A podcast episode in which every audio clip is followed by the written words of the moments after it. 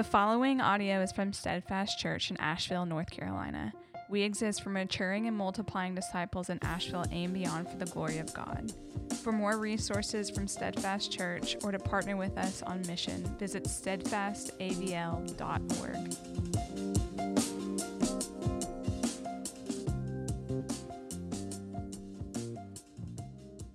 Jimmy lays the pressure on when he says a special treat. I'm not sure about that.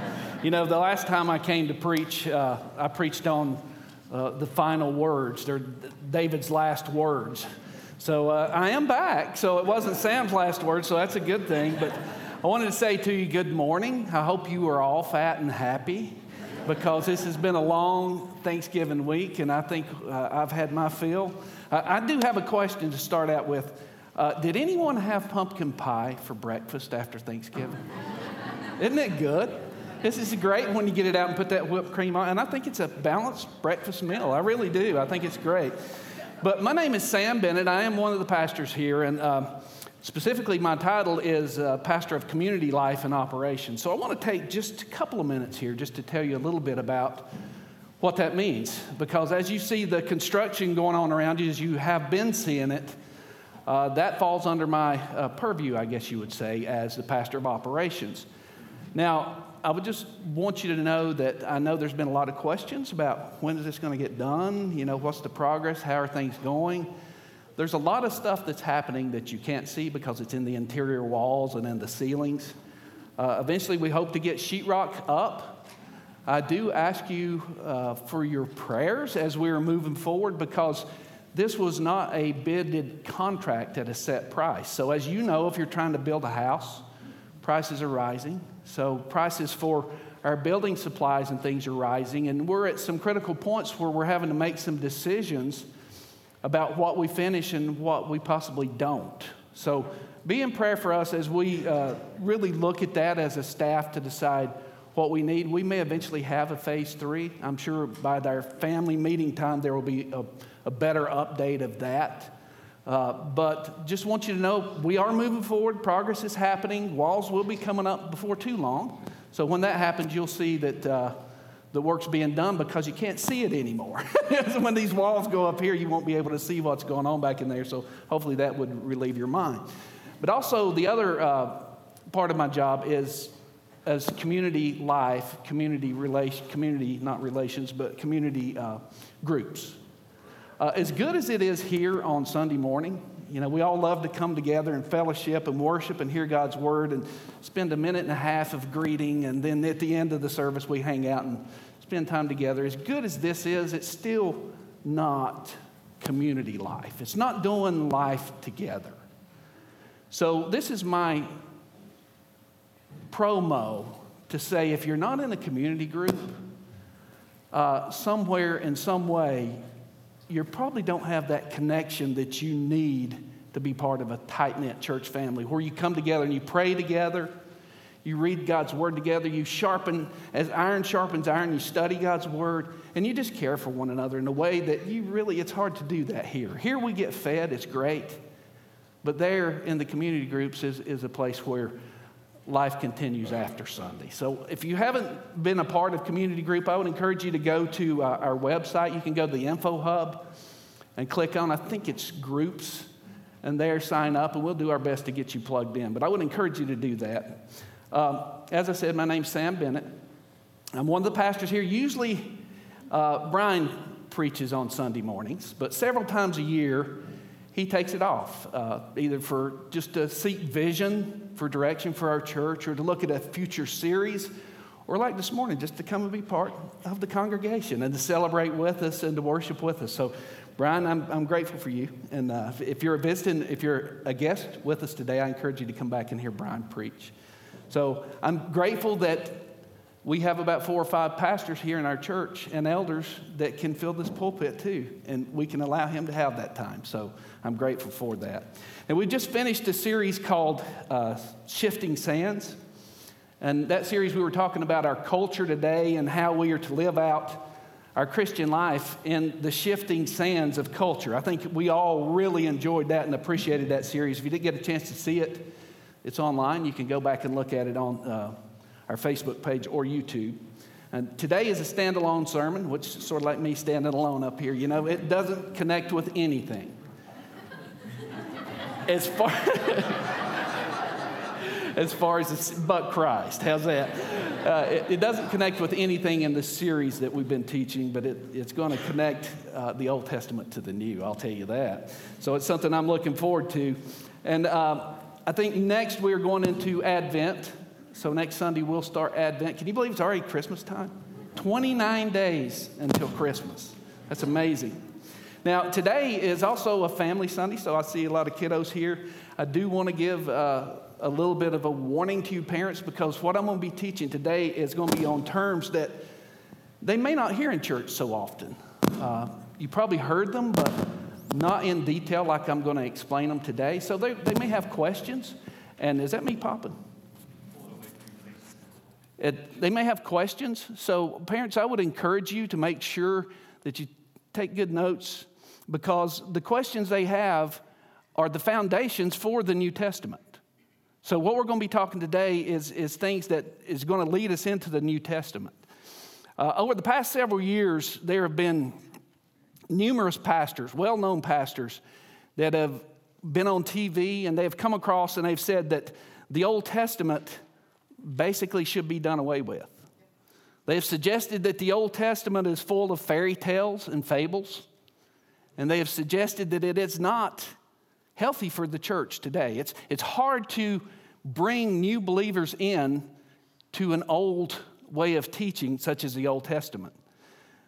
But I think if we want to not repeat our past mistakes, we must know the past. And not only know it, but understand it and be able to explain it. Not just dismiss it, because it may be hard to teach and it may be difficult to explain.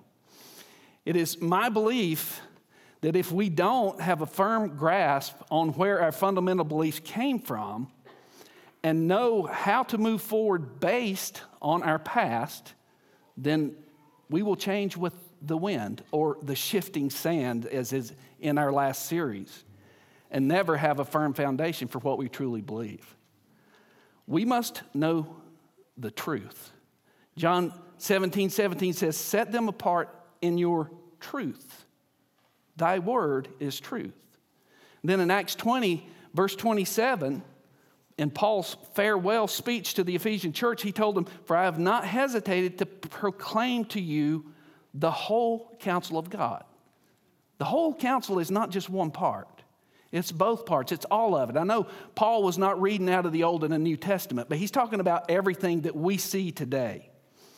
This morning, we're going to be uh, looking into a few terms or topics or things that are often quoted without much, much historical understanding and commonly misunderstood throughout Christianity today. What we're going to look at is things like the sanctuary.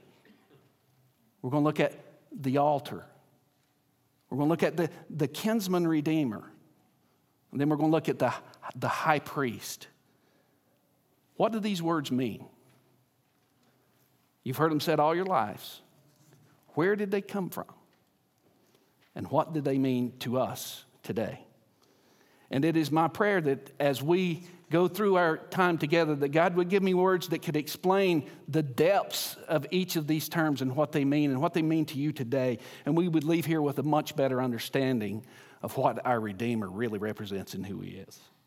The title of the message today is Horns of the Altar. Now, for outdoorsmen, I'm a hunter. That can mean many things. Have you ever been into Bass Pro Shop or Cabela's? There is an altar of horns there. There are mounted animals everywhere.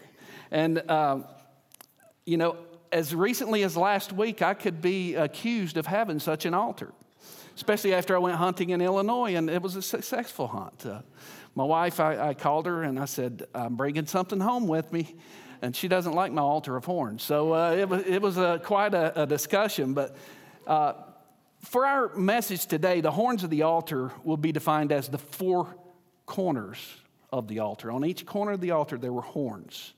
And that's what that's what our message is talking about. In the Old Testament, the altar was very different than it is today. It wasn't a, a pretty step that you see in front of the sanctuary building, or in front of what we call the sanctuary, where you would kneel and pray. It was basically a fire pit. It was a place where priests would make sacrifices to cover the sins of the people. The altar represented a holy encounter with God. But it was also known as a place of refuge or a sanctuary. And it was a place of protection for people that had done something terribly wrong.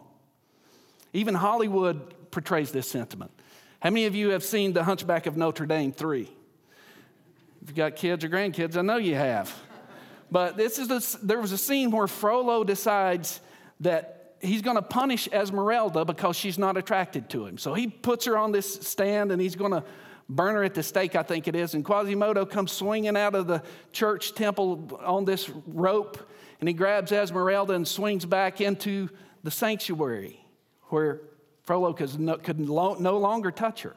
And I can still hear him swinging, sanctuary, sanctuary. And, and they couldn't touch her because he had her in the church.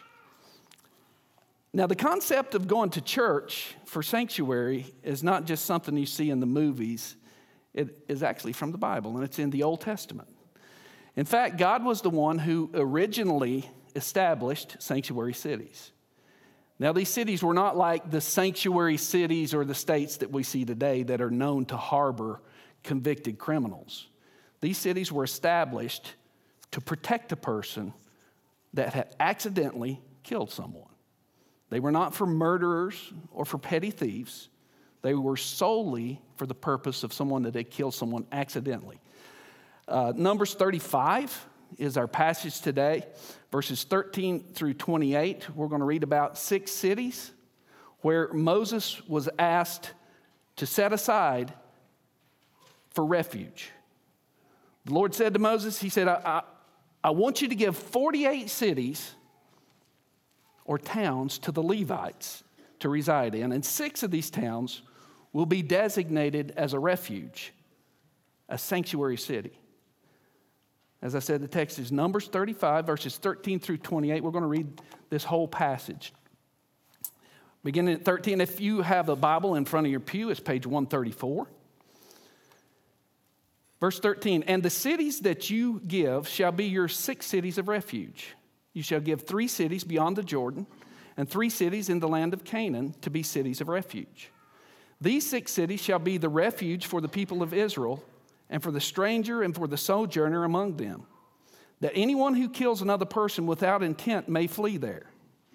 But if he struck him down with an iron object so that he died, he is a murderer. The murderer shall be put to death. And if he struck him down with a stone tool that could cause death and he died, he is a murderer. The murderer shall be put to death. Or if he struck him down with a wooden tool that could cause death, and he died, he is a murderer. The murderer shall be put to death. The avenger of blood, underline that, shall himself put the murderer to death. When he meets him, he shall put him to death. And if he punished him out of hatred and hurled something at him, lying in wait, so that he died, or in enmity struck him down with his hand, so that he died, then he who struck the blow shall be put to death. He is a murderer. The avenger of blood, there it is again, shall put the murderer to death when he meets him. But if he pushed him suddenly without enmity or hurled anything on him without lying in wait or used a stone that could cause death and without seeing him dropped it on him, I always get a chuckle at that. I could just see somebody waiting to drop a stone on somebody accidentally. Uh, maybe not. But anyhow, it's, it used a stone that could cause death, and without seeing him, dropped it on him so that he died. Though he was not his enemy and did not seek him harm, then the congregation, the congregation should judge between the manslayer and the avenger blood in accordance with these rules. And the congregation shall rescue the manslayer from the hand of the avenger of blood, and the congregation shall restore him to the city of refuge to which he had fled. And he shall live in it until the death of the high priest. Underline that, death of the high priest, who was anointed with the holy oil. But if the manslayer shall at any time go beyond the boundaries of the city of refuge to which he fled, and the avenger of blood finds him outside the boundaries of his, of his city of refuge, and the avenger of blood kills the manslayer, he shall not be guilty of blood, for he must remain in his city of refuge until the day of the high priest. But after the death of the high priest, the manslayer may return to the land of his possession." This is God's word. Thanks be to God. Let's pray. Father, thank you for your word. Lord, I pray that as we have just read through this passage of Scripture, that you would make it clear to us about what this means and who it represents. Lord, thank you that, that we have the freedoms here in our world, in our country, to come here and learn about you, to pray to you, and to love one another because we are all one big family. Lord, I pray that your word would change us today. In Jesus' name, amen. Okay, the first point or the first subject I want to talk about is the place of sanctuary. Someone in the earlier session when we were talking, they said, "Is this a sanctuary?" And I said, it's definitely referred to, it has been referred to a sanctuary. A sanctuary we might call in today's culture is a room where we would come and we would worship or where we would spend time together. But the whole concept of sanctuary and where the whole beginning of that word came from is that there is a place of refuge in case of accidental death. I don't want to get away from that. Today we have games that mimic sanctuaries, okay? We have uh, things like musical chairs. We have uh, cakewalks. And maybe even baseball represents that uh, because there's a safe place that you can't be touched if you're in that zone. Now, musical chairs probably doesn't serve that purpose very well because I've seen people almost killed at those games because they're jerking chairs out from one another, even older people, you know, and just for a cake. But the concept is the same.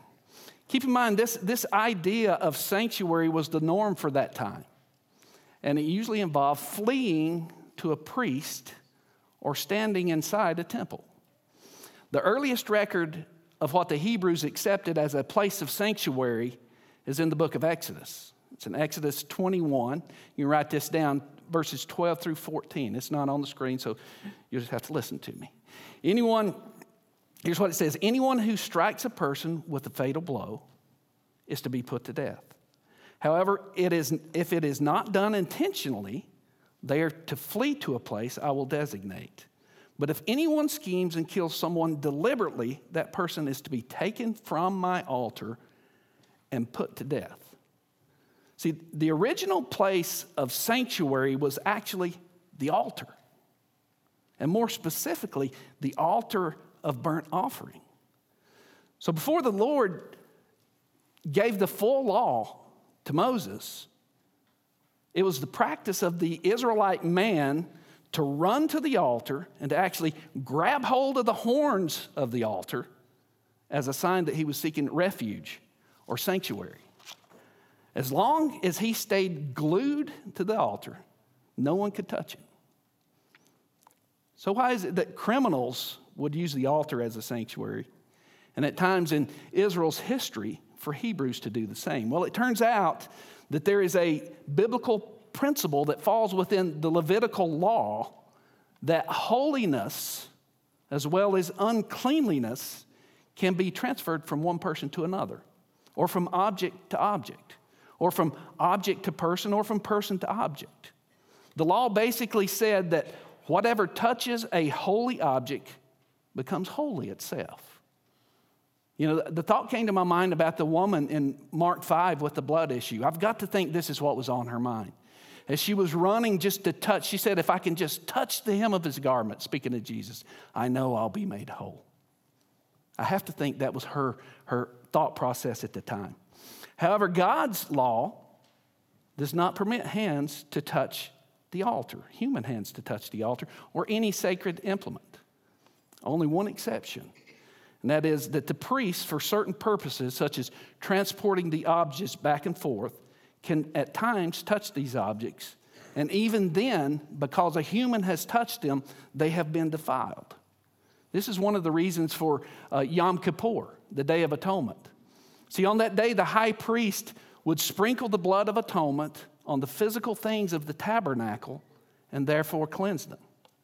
So the use of sanctuary cities for the Israelites could not have happened until they were in the promised land.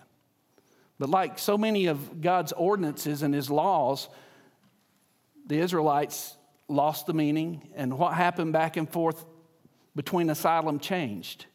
Sanctuary cities changed. And the culture changed, as we just talked about this week. But I just want to make, make clear where sanctuary came from. Point two, I want to talk about the purpose of the kinsman redeemer. Beginning in uh, verse sixteen, in Numbers thirty-five, verse sixteen, it says, we, re- we received the laws concerning the person's being killed on whether uh, slaying of a human was murder, or whether it was manslaughter, or whether it was something entirely different.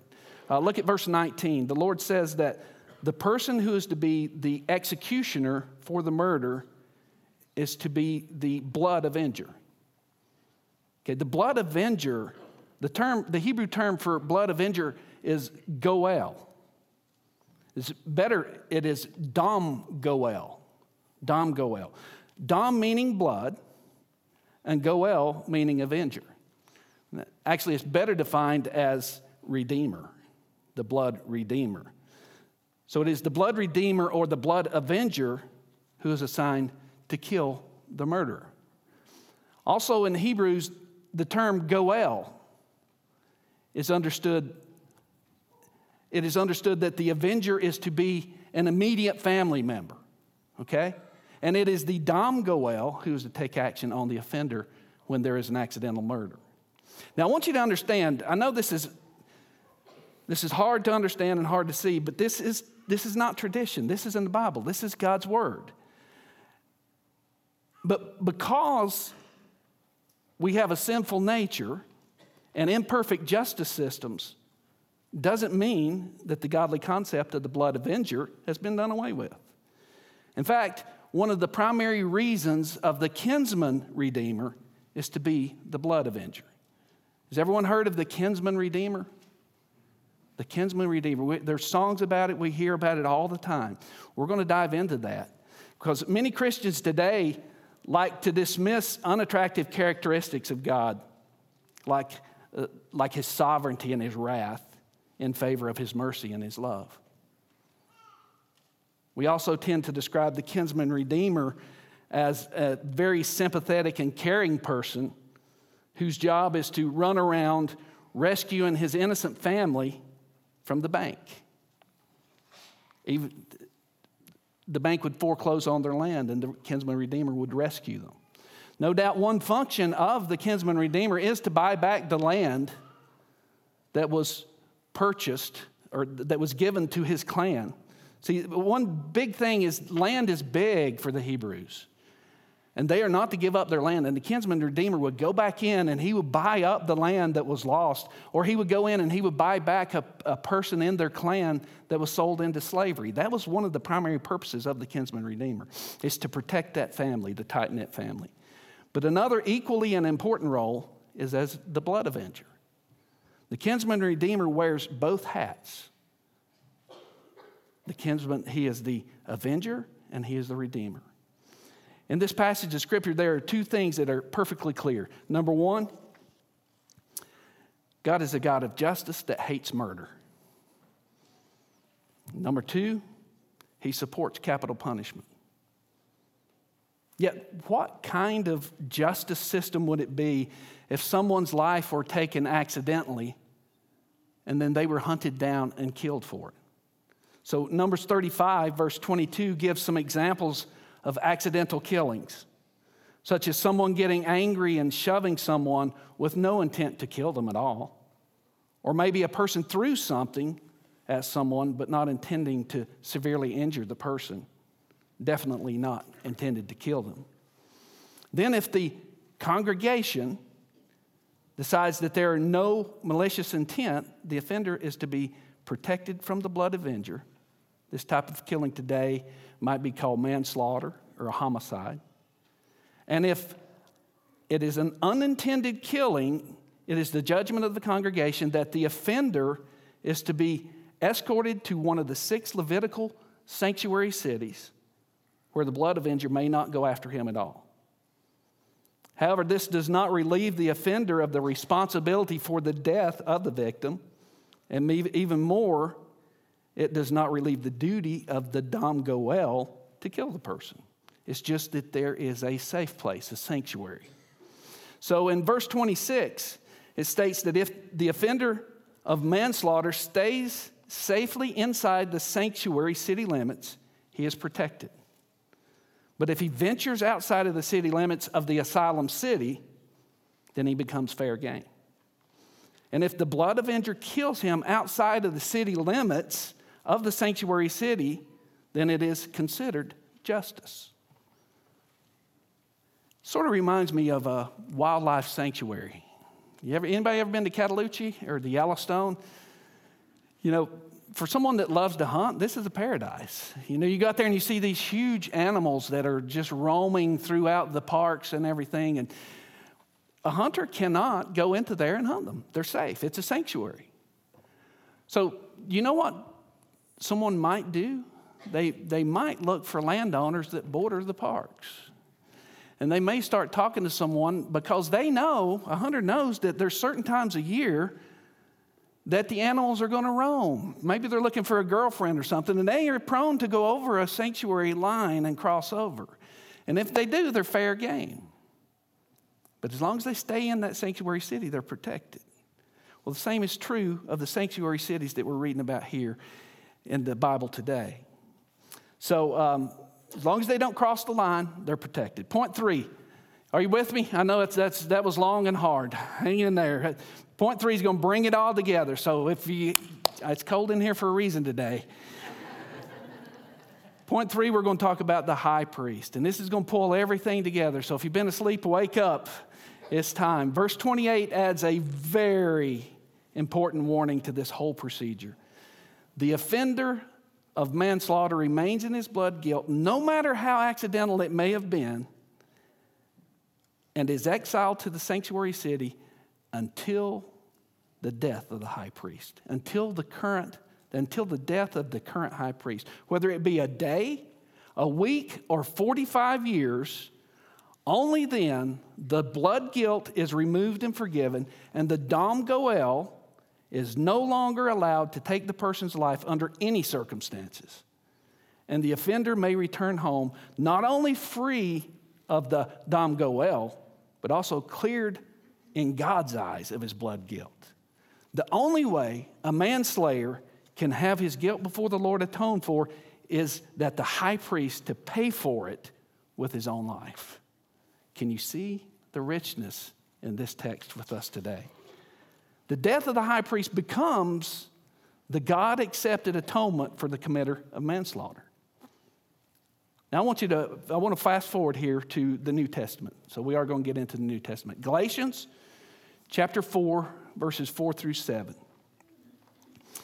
Says this, "But when the set time had fully come, God sent his son before, born of a woman, born under the law, to redeem those under the law." There's the word redeemer. "That we might receive adoption as sonship." Remember, the Dom Goel has to be an, an immediate member of the family.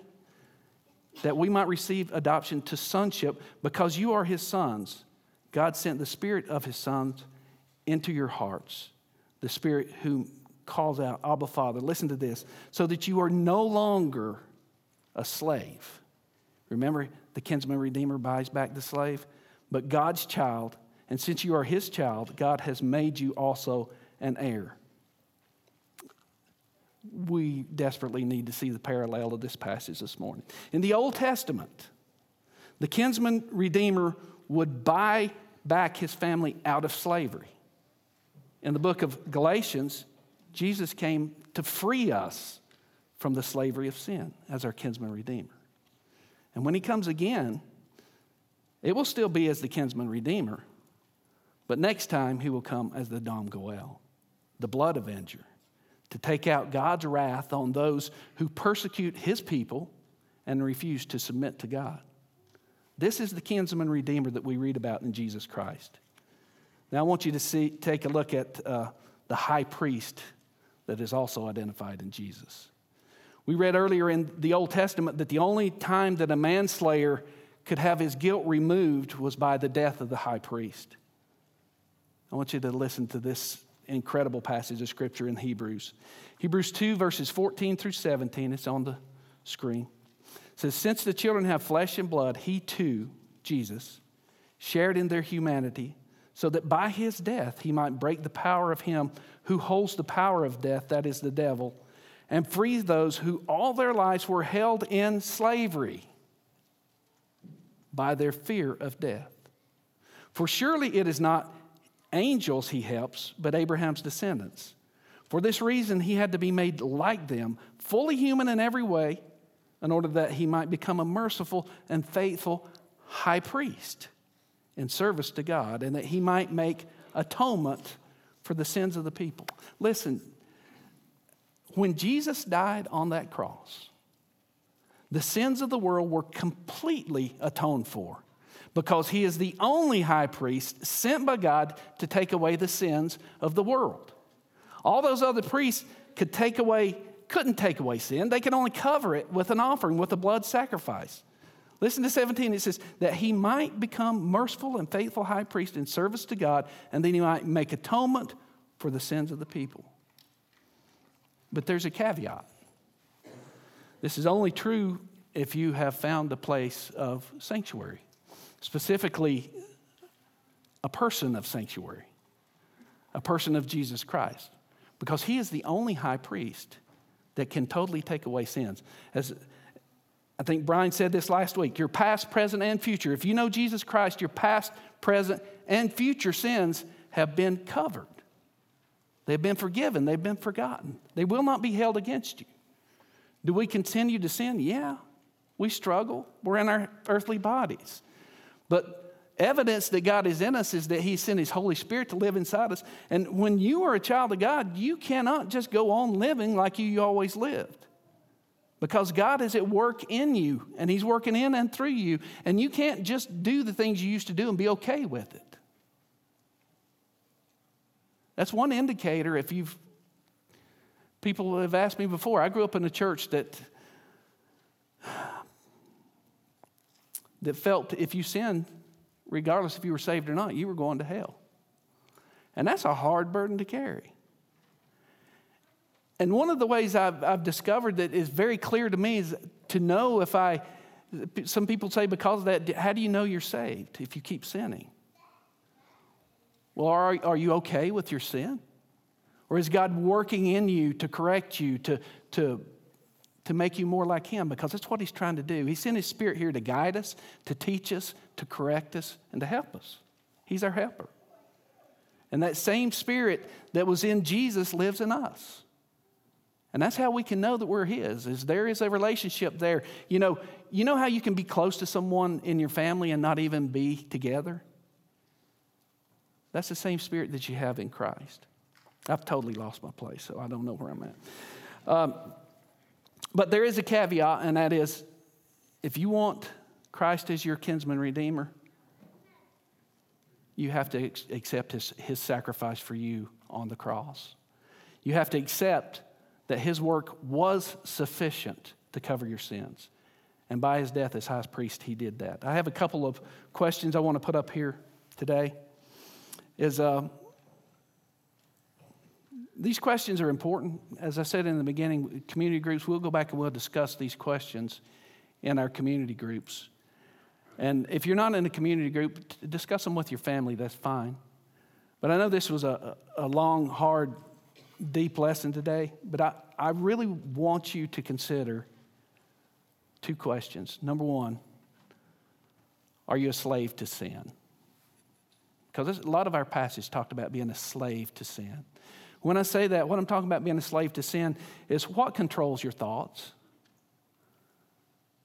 Now, where do I spend most of my time imagining what I'm going to do or who I'm going to be?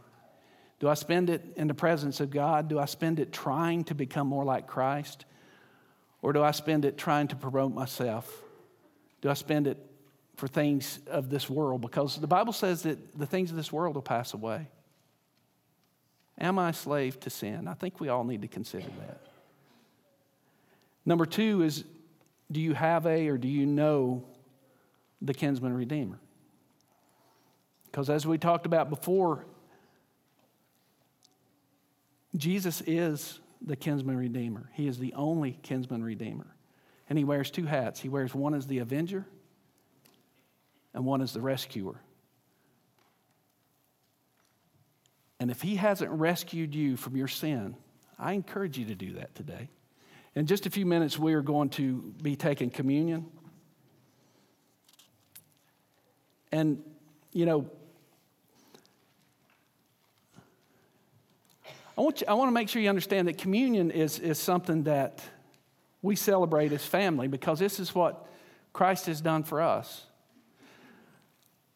We're family because we, it's just like when he was sitting with his disciples on that last day, he said, we're all together here. It's more than his disciples, but he said, I want to break bread with you. And that's what communion represents, is that we are part of this family, that we are part of the family of God. And I know at the every time we have communion, we want to make sure that you that you understand that this is for the family of believers, but I also want to make sure that you understand that you can become part of the family this morning. The Bible says that all you have to do is to call upon him. Believe in the name of the Lord Jesus Christ and you shall be saved. It doesn't say you might be saved. It says you shall be saved. So as we get prepare our hearts for communion, if you've never accepted Jesus Christ as your Lord and Savior, as your kinsman redeemer, I, I would encourage you to do that. Just right in your seat, just invite God into your heart. Ask him to, to become your kinsman redeemer. And then get up and come down here and celebrate communion with us as part of the family. But the way we do it is... Um, I'm going to sit down and we'll give about two or three minutes of just meditation. And um, when I get up and come partake of communion, I'll invite all of you all to come down. We'll start at the back, work your way down and out the sides at the ends. And then we'll close with worship and, uh, and a benediction, okay? So let's just have a few moments of silence.